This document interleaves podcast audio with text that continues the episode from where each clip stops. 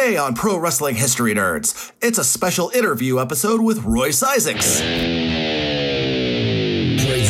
Crazy territory stories, double crosses, and swerves. Pro Wrestling History Nerds. Hey everybody, it's Nick from Pro Wrestling History Nerds, and I'm back for another special episode, an interview episode, and I'm here with not just one of my favorite wrestlers, he's one of my favorite people, one of my favorite friends. It's Royce Isaacs. You've seen him on NWA, you've seen him now on AEW Dark. Royce, how the hell are you? Man, I'm not bad. I uh, it was a long day. I did a lot of uh, strenuous physical activities today, but it's a good day, man. I'm I'm feeling good. It's good to see my old homie Nicholas Gossert, and uh, yeah, man, I'm I'm chilling, man. I'm I'm living it up. It's always, it's always fun trying to schedule for you for uh, anything when because it's constantly sorry man i gotta be at the gym sorry i'm training with this guy uh seems that during this covid era you have been working your ass off Yeah, man. I uh, the thing is, it was really tough for a long time. Like I think I only wrestled maybe like four or five matches all of last year, including January, February, March when we weren't really locked down. I was, uh, not, you know, I, I barely, I barely got to do anything. So I took my time and was able to kind of invest in myself and uh, get in a little better shape. Like, not that I was out of shape before, but I really focused on my home workouts at the, the, the home gym. Uh, I learned how to cook for myself finally, like a real grown adult, um,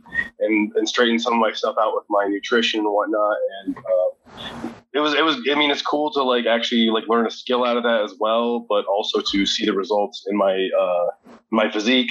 And now that things are opening up again, I can hit the gym again and like do heavy squats and deadlifts and su- such. That's also been you know really nice. So um, I don't know. I, I think that obviously this is a really really tough time for a lot of people, but uh, it also can be a time that you can take advantage of and make the most of for yourself. yeah i mean not to make things about myself but yeah it's like kind of i'm in the same boat where uh, we had all this time. I bought a thank you federal government for extra unemployment. I bought a steel mace set of kettlebells cables boxing equipment. Uh, i've been stealing a lot of workouts that i've seen both on your uh, social media uh, and our good friend Dak Draper's. So it's just like constantly like you are my personal trainers, whether you want to be or not. Thank you, social media. I get to steal your uh, your your workouts, and I think a lot of people. I like my goal was to come back in better shape as a promoter than most of the wrestlers, and I think I'm going to pull it off.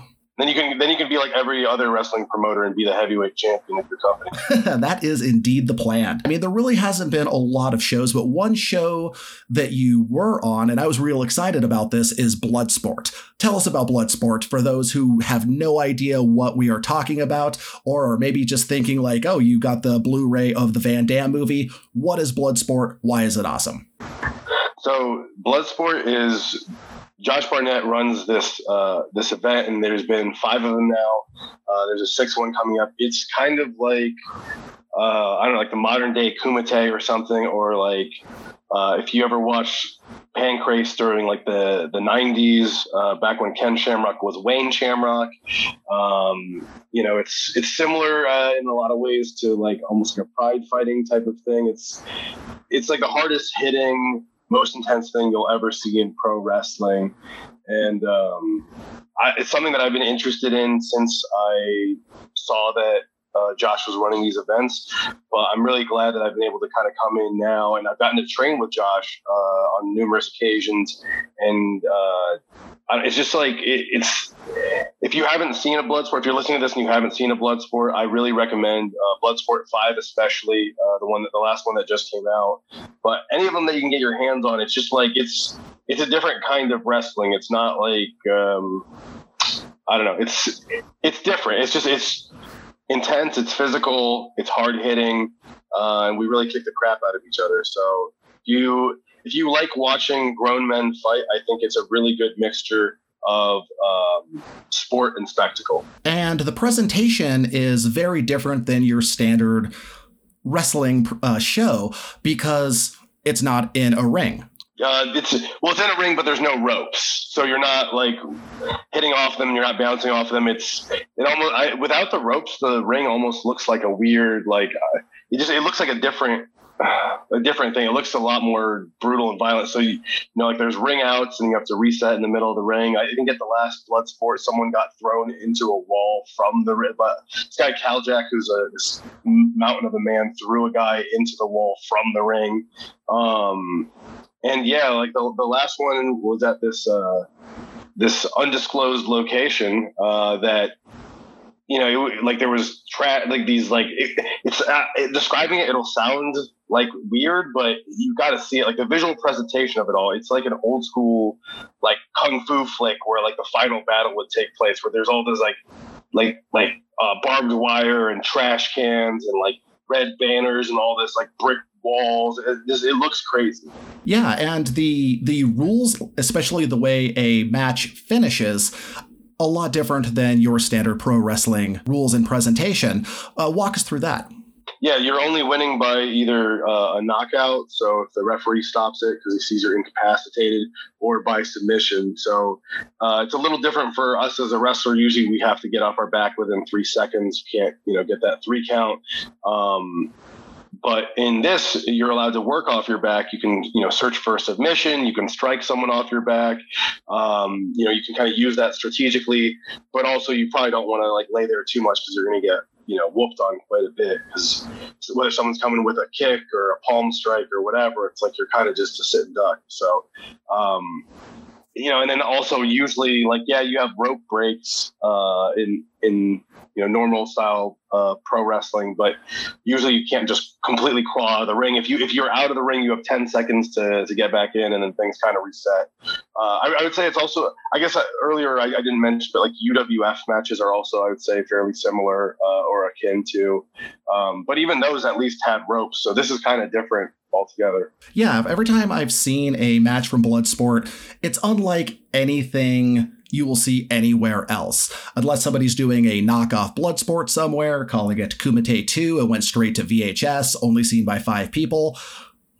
Whole different thing. But yeah, there, there's nothing like it. There's nothing that feels like it. Because if you're a fan of legitimate grappling competition, this is where it's at as far as the United States is concerned, because if you don't know who Josh Barnett is, in fact, I'll turn this over to you because you're getting to train with him, which if you like 15 years ago when I was a jiu-jitsu nerd I was, if I heard a friend who was training with Josh Barnett, I would cry bitter tears of jealousy.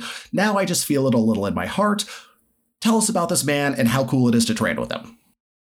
Man, he is an absolute legend in the fight game. Um, he's still the youngest, uh, or he when he won the UFC t- heavyweight title, he's he he broke the record for youngest man to ever uh, hold the heavyweight title, which I believe he still like he still holds. He's like 23 or 24 at the time. Um, he's he's been in the fight game for a long time. He fought in the UFC, was obviously a champion there. He fought in Pride and was one of their top guys there as well. Um, he fought in Strikeforce, and I want to say the only person that uh, he lost to was DC. So like he he's an absolute legend in terms of fighting. He he uh, choked out Dean Lister in a grappling competition. Which, if you are at all familiar with grappling, you know that Dean Lister is one of like the top guys of all time, kind of thing. Um, yeah, Josh is is an absolute legend. He's like a he's it's like, like when I grapple with him, it's like grappling with like a like a grizzly bear or something like that. He's just like he's a he's a, another kind of animal. It's it's crazy, but I'm very grateful and lucky that I've been able to train with him so much. Uh, he's a really, really good instructor. He goes into really good depth of like, he just understands how to grapple, uh, how to strike, how to make yourself more deadly.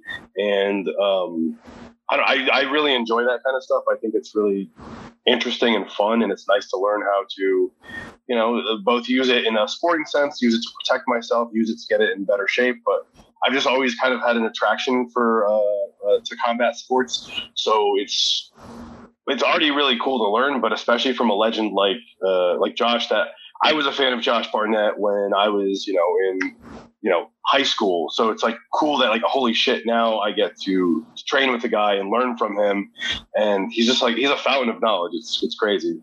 Yeah, because he comes from because so many uh, MMA fans in the United States, when they think of grappling, they usually think Brazilian Jiu Jitsu or they think more collegiate or freestyle or Greco Roman style wrestling. But he comes from a tradition of catch as catch can, going back through the more Japanese side of things, kind of from that tradition that Karl Gotch started many years ago, where you see the type of wrestling there, and therefore through him and those techniques that tie back to kind of the the start of professional wrestling in England and the United States in the Victorian era. So you're seeing these moves that kind of faded out from legitimate competition as it became less and less legitimate competition, but then kind of snuck back in through the back door through um, pro wrestling and pancrase, which you know had a lot of pro wrestling overlap. So it's a different perspective on grappling, a different perspective on positioning, on submission than you see see in your standard, you know, jujitsu or collegiate wrestling style grappling match. Yeah, absolutely. Um, I, he trained under Erik Paulson, I want to say, uh, and yeah, like they have, they, like you said, there's a lot of like different holds and submissions that wouldn't necessarily be thought of, at least maybe now, but at least a few years ago wouldn't be uh, as prevalent in a jujitsu class. And yeah, like you said, like the positioning and uh, different techniques and ways to pass by that uh, maybe are less traditional. Well, I guess technically are more traditional to an extreme to like the 1800s or whatever, but had become less traditional in uh, modern times. How do you feel as a guy who's watched a lot of MMA, been involved in wrestling, been involved in pro wrestling? How do you feel like that all kind of matches up stylistically, not just for competition, but for excitement for the audience? Yeah, I mean, obviously, so in uh, collegiate wrestling, uh, in America at least, uh, rather than international. In America, the, the, the, collegiate wrestling is focused on control. So it's almost similar to what you were saying with uh, the Gracie Jiu Jitsu, where you you want to obviously be ex- explosive when you take someone down, but then from there you want to maintain top position, or if you if they get away. You you never really want to expose yourself to the danger of being pinned or being put on your back. You so you kind of have to wrestle. Uh, not necessarily conservatively. You can uh, you can attack, attack, attack, but uh, it has to be like high percentage uh, maneuvers versus like I, I would think uh, catch as catch can. There's almost like this flow of if this doesn't work, then you go for this. If that doesn't work, then you can go for this or this. Like it's almost more of like a chain together. Like you can feel more free about, um, I guess, attacking uh, in various ways because if it fails, there's something else that will open up that you can go to. Um, I think that's also way more exciting for a fan to watch. Like, I don't think anyone would want to watch other than my mom and dad and uh, the people that unfortunately had to witness me wrestle in college in Iowa. Uh, we really want to watch, uh, you know, a Royce Isaacs collegiate wrestling match because it's like I I was definitely more of a control kind of wrestler, like uh, you know, be conservative, make sure that you can get your points, and um, attack when you are certain that you're going to be able to finish that attack. Versus um, now, it's been really nice, especially with you know you add in submissions or you add in strikes and submissions as well and all of a sudden it's a whole different ball game where there's a lot more options and avenues open and it's also kind of opened my eyes in terms of uh, how much more i mean it's it's more fun for me but also i think it's more uh, visually an appealing style um, to be able to see all this stuff flow together. Um, for example in the uh, my Bloodsport match with Alex uh, Coughlin, you see he goes for a uh, an armbar, and I'm able to manipulate his feet and uh, posture up and come out with a clover leaf submission, which is like something like that isn't really necessarily like a typical or a traditional counter that you would see in a lot of like uh, jujitsu uh, books. You definitely would not see that um, in uh, you know collegiate wrestling because I wouldn't I would be disqualified for trying to go for a cloverleaf. Um, but I, I, I, don't know. I think it's a very interesting um, um, style. I, I have heard like there was a Russian concept concept of quote unquote playing where you kind of just go for submissions back and forth and you feel more free to try for different things because it, it's less of a focus on winning and more of a focus on going for attacks, trying to see if they work. And then if your partner that you're going with also flows like that, you should just be constantly attack, attack, attack, counter attack, uh, back and forth. And I mean, that stuff's very interesting to watch. It's very interesting to see historically the ebb and flow of that because when professional wrestling became professional wrestling in the United States, it was Greco Roman rules. And Greco Roman rules are fucking boring to watch as a spectator sport. It's a hell of a competition and very useful. You know, it translates into uh, MMA. If anybody questions that, watch a Randy Couture fight. But catch as catch can very quickly outpaced uh, Greco Roman as far as what move tickets because it's exciting. You know, it's not a two hour headlock. It's boom, go for your leg. Okay, we missed this. Go for the arm. Boom, go for this, go for this, go for this. And it made it exciting. And then wrestling very much changed yet again in um, in America during the kind of 30s, 40s, 50s, whatever. And then it kind of seems like thanks to the UFC and MMA across the board, we've now seen that kind of like almost submission style of wrestling, that shoot style wrestling, making a comeback over the last uh, you know decade or so, which I think is really cool. And that's something I want to go back to. You were talking about your own amateur matches. You had a, a an amateur career. Tell us about that.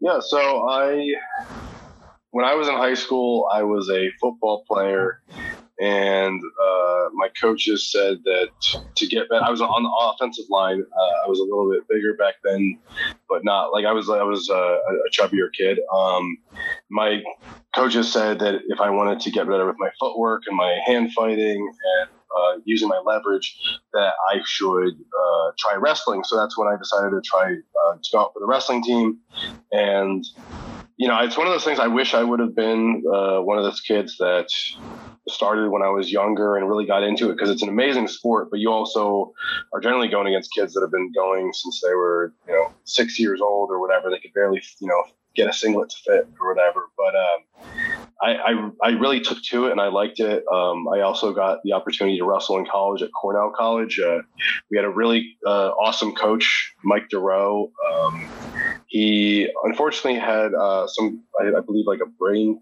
cancer or something a few years back and passed, but he was a really, really interesting guy.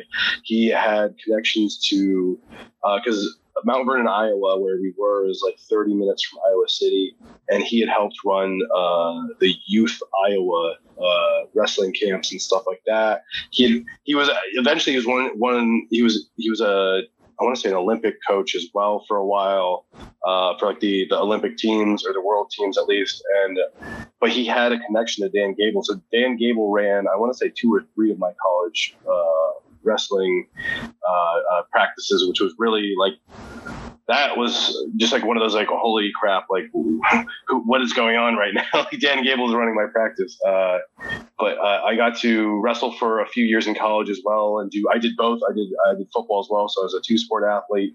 And uh, i always after that had an affinity obviously for grappling. I didn't start pro wrestling for maybe another three or so, four years after I graduated college. But uh, in the last, every once in a while, you know, I would find someone that I could get a role with or grapple with. And I was a big fan of grappling and, and watching grappling. I was a big fan of staying up with MMA, uh, especially Pride and uh, UFC and whatnot. But uh, in the last, I want to say maybe February 2019 is when I met Josh. I, I want to say I did a, a, wrestling show, suburban fight show, and he just was there hanging out. And we talked for a little bit, and then he kind of brought up, oh, like, you know, if you're around LA, maybe sometime we can train. And it was like, uh, yeah, oh yeah. I would really, that would be great. Um, it's like, no, thank you. I, I, I would never want to learn from one of the best. That just sounds terrible. Take it down the road, buddy. Yeah, no, I have to film some TikTok dances later, so we'll see if I have time for that. No, um, so I was like, yeah, of course. So we got the chance to train um, a, a, couple times. Uh, uh, I want to say that year, but it wasn't until this year really that uh, we were able to train much more regularly, and that has been a huge blessing because obviously uh, he, he's a he's a legend, but it's also just like it's been good to get back into that. My conditioning is feels really good right now. I'm like learning skills that I feel like I didn't have uh, before. Like I feel like even just as a pure wrestler, I'm better than I've ever been because I have someone like Josh who is uh, a heavyweight, like a real legit heavyweight that can uh, both remind me and teach me new techniques in just even a pure wrestling sense. Because you know, it, I had great coaches in high school, I had great coaches in college, um, but it's different than having a literal, you know, UFC champion be. Uh, like a, a, college coach is concerned about all 40 people in the room and this is a guy that you know obviously there's a couple other people there but he's you know hey keep your head up on a shot like this. Hey you know use your uh, apply pressure with this underhook and then go for the leg like this. Like it's like the most it's almost like a i've gotten this amazing uh, personal training and, and i don't know it's it's pretty crazy but uh you know like a, like a one-on-one kind of uh, uh, training i guess i should say. But um it's been really, really amazing to. I, I, just feel very confident in my skills right now. Like I've learned a lot of new skills, and uh, that I can hold my own in a in a room with uh, some killers is. Know, it's, it's, a really good feeling. Uh, killers, I mean, in quotations, like as in, you know, good wrestlers, good jujitsu players, and whatnot. One thing people sometimes they don't understand is that there are levels to this you know, when when your average Joe jerkoff is watching the UFC and watches somebody get absolutely starched in the first round, they're like, dude, that guy fucking sucks. It's like, calm down. The guy who just lost in one round in a UFC fight could beat up you and all your fucking friends without breaking a sweat. And then the guy above him and the guy above him and the guy above him. And finally, you know, when you're learning from somebody who's on that level, it's literally just those like tiny little adjustments to techniques that you never would have thought of, you never would have gotten from anybody else. And it makes all the difference in a huge way. Yeah. Yeah, absolutely. That's that is 100% true. Um, I, think a lot of people will say like, oh, yeah, like uh, in theory, I respect like UFC fighters and stuff. No, like you actually have to really get out there and try try a class sometime. If you've never done it, it's like it's going to be the hardest thing you'll ever do. Or try a pro wrestling class. Like I, I, I if you're a fan of something, if you want to have a healthy respect for it, just try it once. I'm not saying to make that your profession, um, but just try it once and and and just realize when you you know just talk from and I talk from my couch too. I'll I'll order a pizza and watch fights and whatever, and be like, "Oh, come on, get up! Oh, you can't be gassed out." I, I we're all guilty of it, but there has to be that level of respect for anyone that's willing to do the kinds of things that, both in pro wrestling and in uh, you know fighting.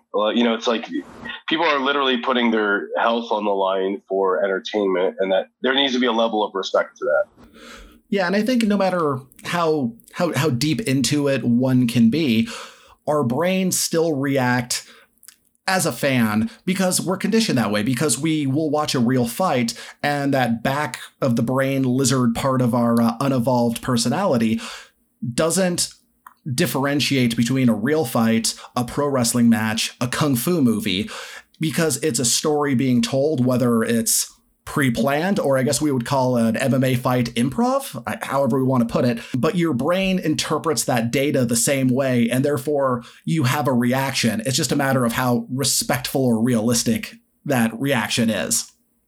Yeah that's a, that's um, a good way to put it. You know as somebody who i think saw your second match ever and has known you ever since you've always had a very almost I guess we'll just call it a shoot style um, way of going about a match. Like you're not a, I mean, you've got style, but you're not a unrealistic move type of guy. Everything that I've, I see you do in the ring tends to look like maybe half a degree removed from, you know, actual actual fighting, actual grappling. So it, it, really makes a lot of sense that this has kind of been the direction you're going. And did you, you know, you you seem you're a very competitive person. Uh, you you work very very hard. Is were you ever did you ever consider doing MMA? You know, I did. Um, it was it was, something that was kind of in the back of my mind at one point. Um, I just never. I feel like for some reason I always thought that I would fit in better in pro wrestling. Um, and I don't know, the wrestling thing was something that I kind of just like I wanted to try it really, really bad, but I never I didn't get into it thinking like I'm gonna be, you know, this wrestling star, I'm gonna make this my job, whatever. I I just kind of tried it because I knew I had to try it. I knew that I really, really wanted to try it. I thought maybe I would do a few matches and it'd be something that one day I could tell my kids, like, oh, yeah, I was a wrestler for a little bit. I, you know, won this regional title or whatever kind of thing.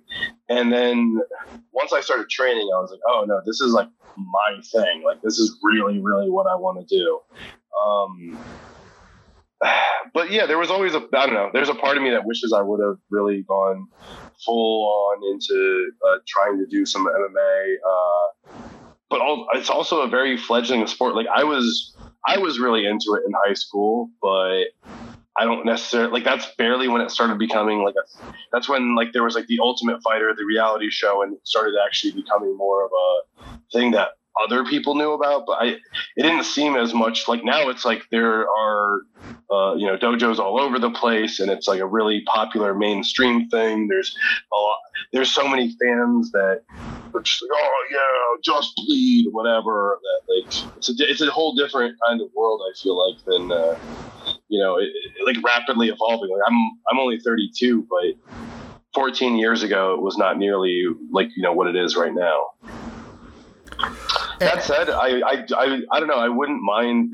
I would say like on my bucket list, there wasn't. I don't have a ton of stuff. I like to just enjoy doing. Like, there's a lot of stuff that I've just checked off that I'm like, that's really cool from pro wrestling. But like, stand up was definitely on there and shout out to corey healy because i got to do that twice uh, through him and i would say that a fight of like a like a like not just like fighting i've fought people in alleys before but like a fight like uh, some kind of a professional fight would be cool before i uh, before I retire, before I get too old and hang them up. So I think I think I have a few a few years to, to get that in, and if I keep training with Josh, I could imagine that might happen at some point. We'll see. Oh, definitely a guy who can open a door uh, into that world. One thing I, I, am always fascinated by is when you see the pro wrestlers tr- transition over into MMA, because some people just are at that level to start, like the Brock Lesnar, so you know he's the obvious uh, choice there. And then the opposite side of that coin, you know, CM Punk, who decided to walk into the the highest possible level and absolutely uh, did not work out. And then you see guys like Batista, who had an MMA fight in some super small promotion. I want I want to say it was in New York against just some other guy who was O and O. You know, he won a decision, but it's like he he seemed to understand in the back of his brain, I am not a top level real fighter. So I'm going to start, no matter what my fame is, I'm going to start at this level. And, uh, you know, we'll just kind of see how it goes. And one company, and this is something you and I love talking about, it's kind of our favorite uh, MMA thing. Where a lot of pro wrestlers walked into fucking wood chippers, and that was in the amazing MMA world of Japan with Pride FC. What is it about Pride FC that you love? Pride never die. Um, man,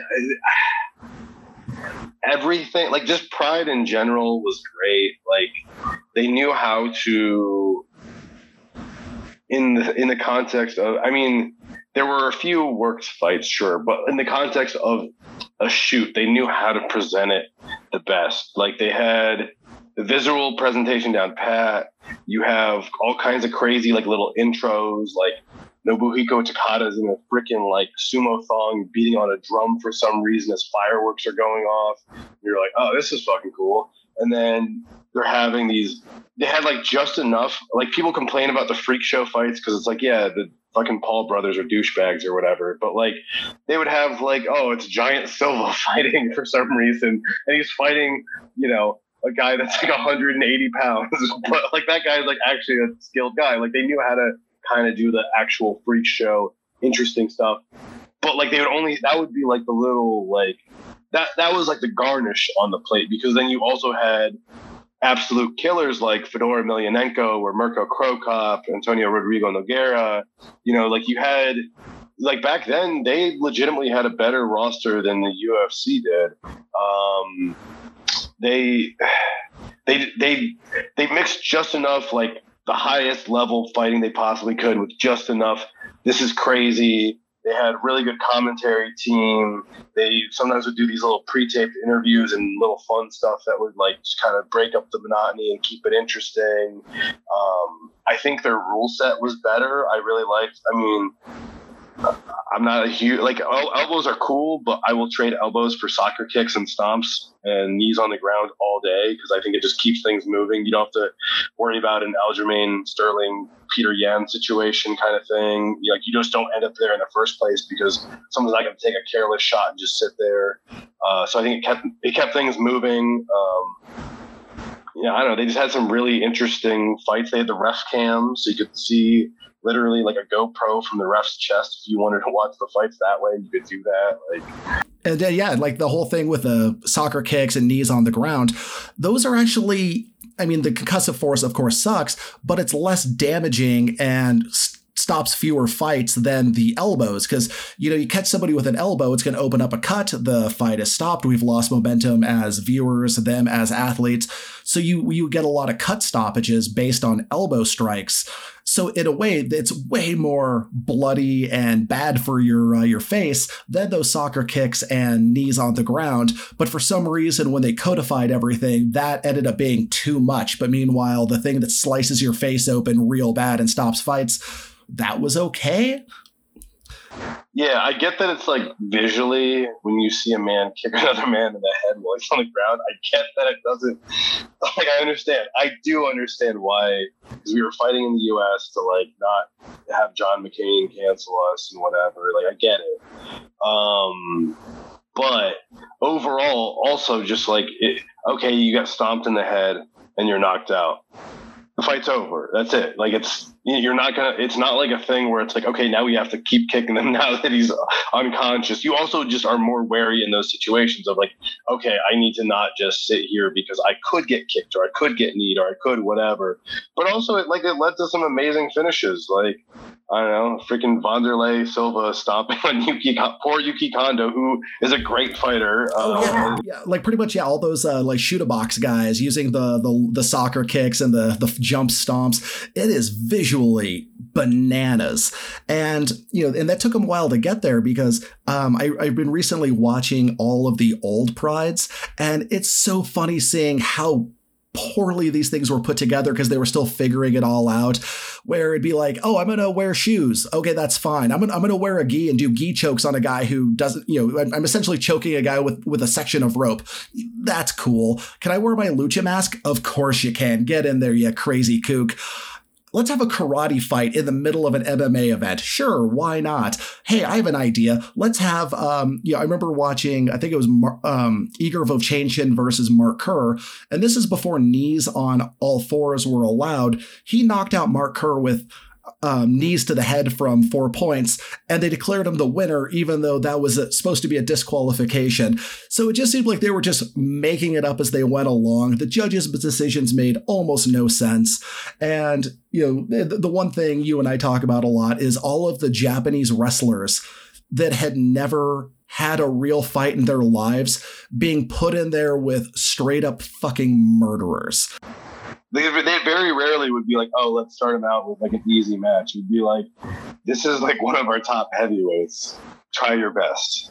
Yeah, like you think about how many um, pro wrestlers stepped in the ring with Wanderlei Silva, where it's like, oh hi, uh, yeah, okay, cool, you're you're a good New Japan performer. Here, uh, you're gonna fight a, a man who is full of steroids and rage, and uh, best of luck or um, you know Dos Caras uh, later on Alberto Del Rio going in wearing his lucha mask.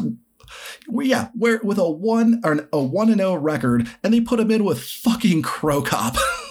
yeah, they put him in there with a guy that his quote is literally right leg hospital, left leg cemetery. Like sick. Good luck, buddy.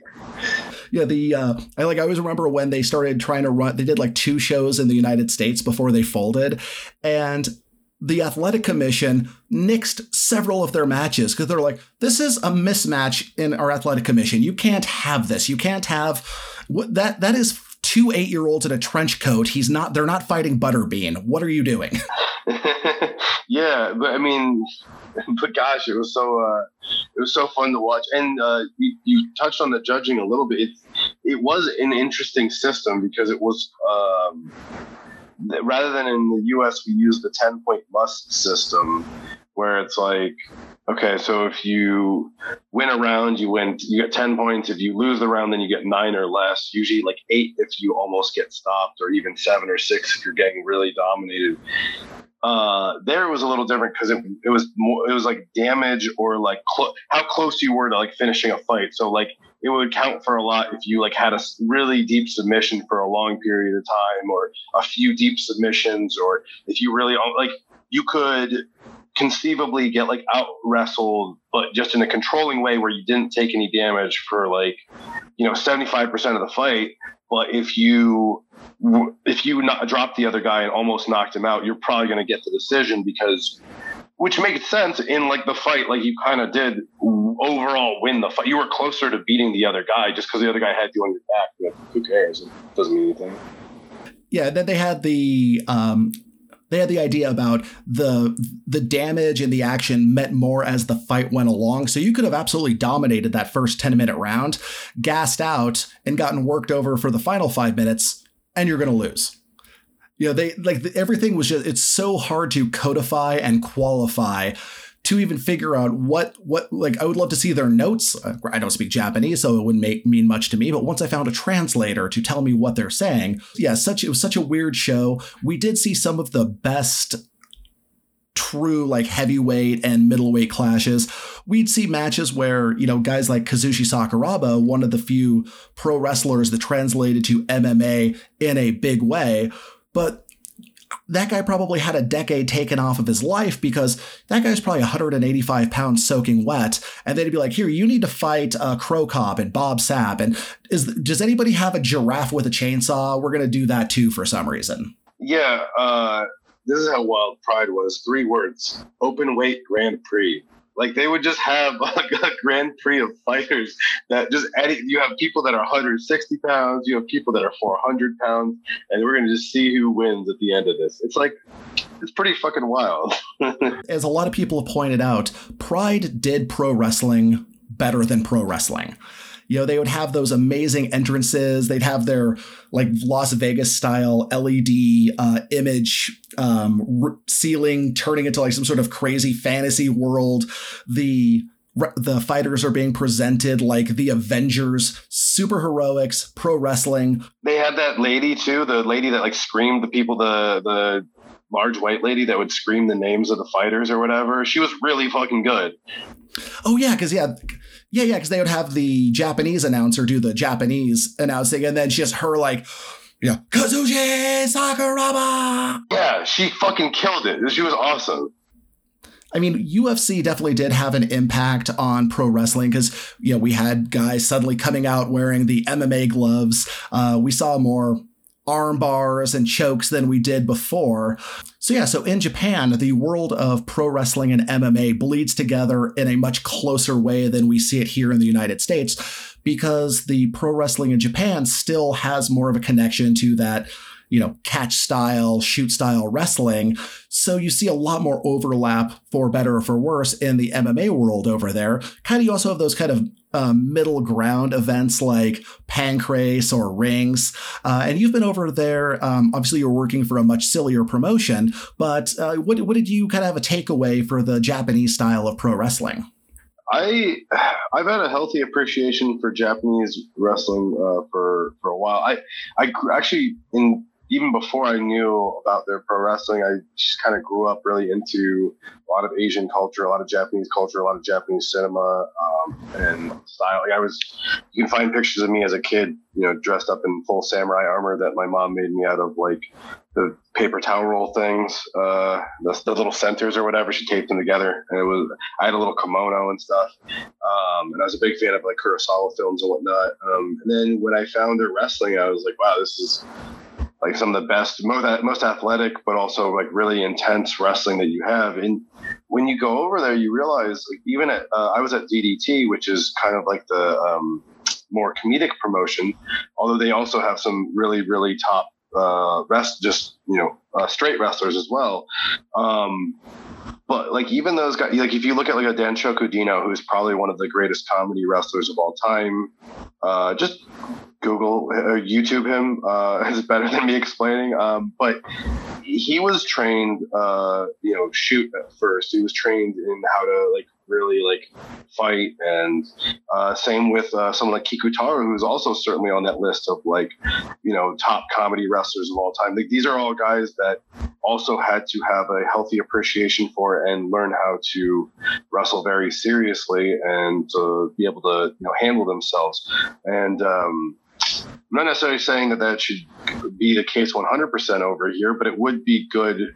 I, I, think, I don't think it would be a bad thing for pro wrestling to kind of go back to that a little bit in some ways and have, you know, uh, if you're if you're doing a simulated combat, you should also in some ways like have an appreciation and learn how to do a real combat uh, as well. Just you know, I, I, think that visually that's a better presentation. It gives you respect for the holds. Uh, like so, if you're doing, let's say, like something as simple as like an arm wringer, do you know how to manipulate that joint where it would actually hurt. I'm not saying you should do that to your opponent, but just like you should understand why this is a thing, not just like, oh, well, we're going to go chain wrestle and then we're going to do this and do that. Like, oh, and, and, to bring it back to your original point, instead of just ranting like an idiot, um, in Japan, they really care about all these little details.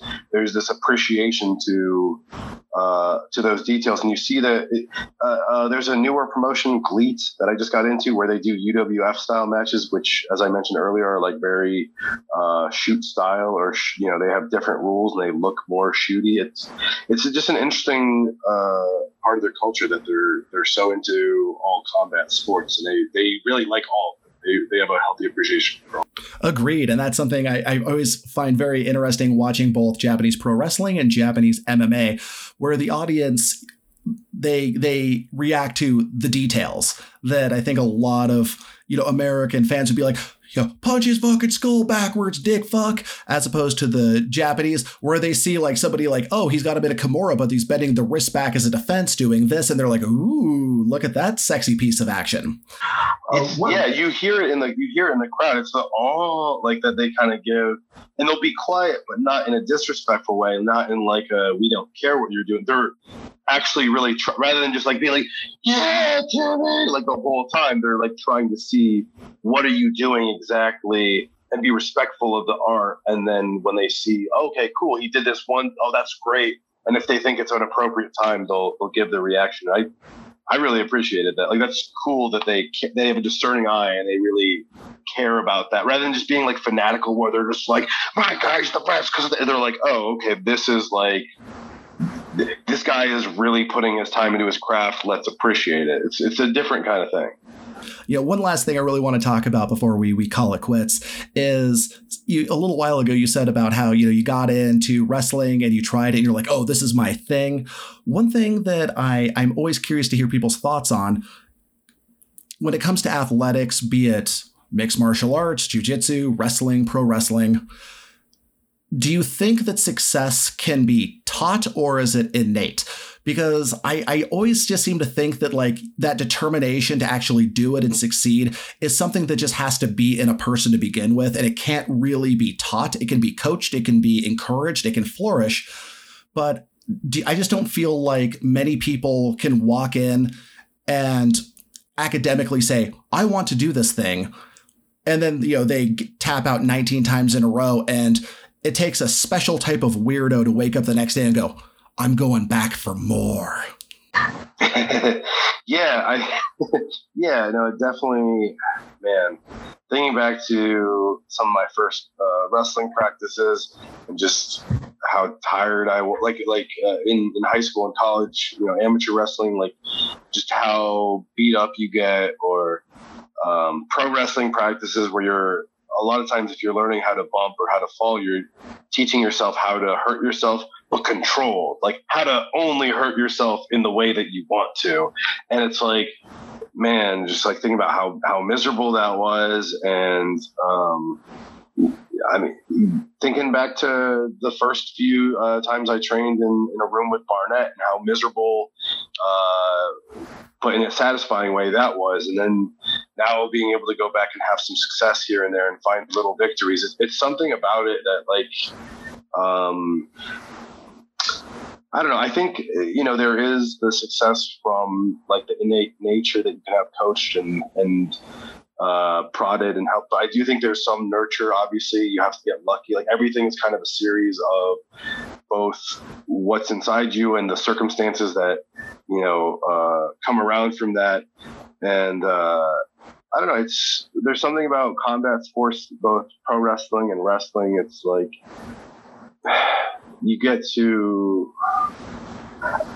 Uh, uh, Chad George is um, uh, an, an, MMA coach uh, in the room that Josh takes me to sometimes, and he's a really, really good fighter. And he said something to me once about like, um, you know, you have these habits, uh, like when you're getting mentally stronger and whatnot. You have these habits, and it's like an old shirt, and it's kind of like, yeah, it's there, it comforts you, and you like it, but sometimes you grow and you rip that shirt. And once you rip that shirt off, you don't have to wear that shirt anymore. Now you're mentally stronger. Now you're past that. So even if that did bring you some warmth in the past, now you're a stronger person. You kind of, with both pro wrestling and with you know MMA training, uh, and hopefully with anything that you have success in life, you can kind of rebuild yourself or like have this kind of rebirth from it. Uh, and it takes a lot of work. And even in if you were in baking or something, or you know, I don't know, if you made homes, you know, if you were in construction, whatever, like I get the same thing where you can kind of. It's just important to, to push yourself, to want to push yourself, and to break down mental barriers and I don't know, make yourself into the person that you want to be because you can't, like, you absolutely can. I didn't really expect that I was going to go into this like super like motivational. You can do this, but like, you absolutely can. You just have to put your mind to it, put effort to it, and uh, and dedicate yourself, and be willing to be miserable for a little bit. But as long as you're, you know, you're you have to want to become someone different than you are. Man, that's a, whatever. I'm ranting now. Uh, I'm just gonna cut it out there. But just you know what, go out there and do what makes you fucking happy, and and dedicate yourself to it. Is the the message I'm trying to convey. Hell yeah. And that's what you've been doing lately. And I hear you have another uh, engagement with Bloodsport coming up. Tell us about that. Yeah, Bloodsport 6, it will uh, be happening on April 8th in Tampa. So I'm going to Florida, Florida baby. I'm going to become a Florida man. Uh, luckily, I got my uh, my uh, my COVID uh, vaccine, so I'm all good to go for that. So I just I didn't mean to make this political. Sorry, all, all the listeners all, that are all pumped up on reptile DNA, ready to uh, get your autism with your 5G. I understand. Yeah, yeah, Jeff Bezos just pumped me full of his juice in my arm. Uh, anywho's, uh, no, I'm ready to go to Florida. I'm ready to kick some ass. Um, f- facing Alex Coughlin in a rematch. I know he's going, uh, you know, he, he, wants some revenge on me, but at the end of the day, uh, I'm going to take care of business. Uh, he's a he's a really tough competitor. I think we brought the best the best out of both of each other in uh, in Bloodsport Five, but you know, I'm I'm I'm moving forward. I'm getting better every day. I'm in the room. I'm I'm training. I'm learning new skills. So if he thinks that okay well he got me with that dragon sleeper so now i know how to defend it. Like i, I have other techniques that i've learned since then that i'm going to take him out with. So uh, I, I, can't wait for tampa. It's going to be it's going to be a, a, goddamn party. So you better be uh, better be looking out for bloodsport 6 ah, fuck yeah man. I personally can't wait to see it. I'm sure many people feel the same. Where can people find you on social media? Where are you active? What uh, what should people be looking out for? Yeah um, i am on uh, instagram at Royce Isaacs, Twitter at Royce Isaacs. If you uh, thought this is the greatest interview of all time and you love me and you just want to support me so bad, prowrestlingtees.com slash Royce Isaacs. Cop a West Coast Wrecking Crew shirt if you feel so inclined. And uh, if not, then uh, just send me kisses and hugs through your mental waves and don't ever approach me in person or say hi to me, please advice that I can fully back up. Dude, thank you so much for hanging out with me here on uh, via via the the old interwebs here. It's always good to see your face. Um, but thanks a lot for being here. Thanks for talking to us. Thanks for philosophizing about the the sport that is wrestling. So for Royce Isaacs, I'm Nick Gossert. This is Pro Wrestling History Nerds. I'll talk to you next time.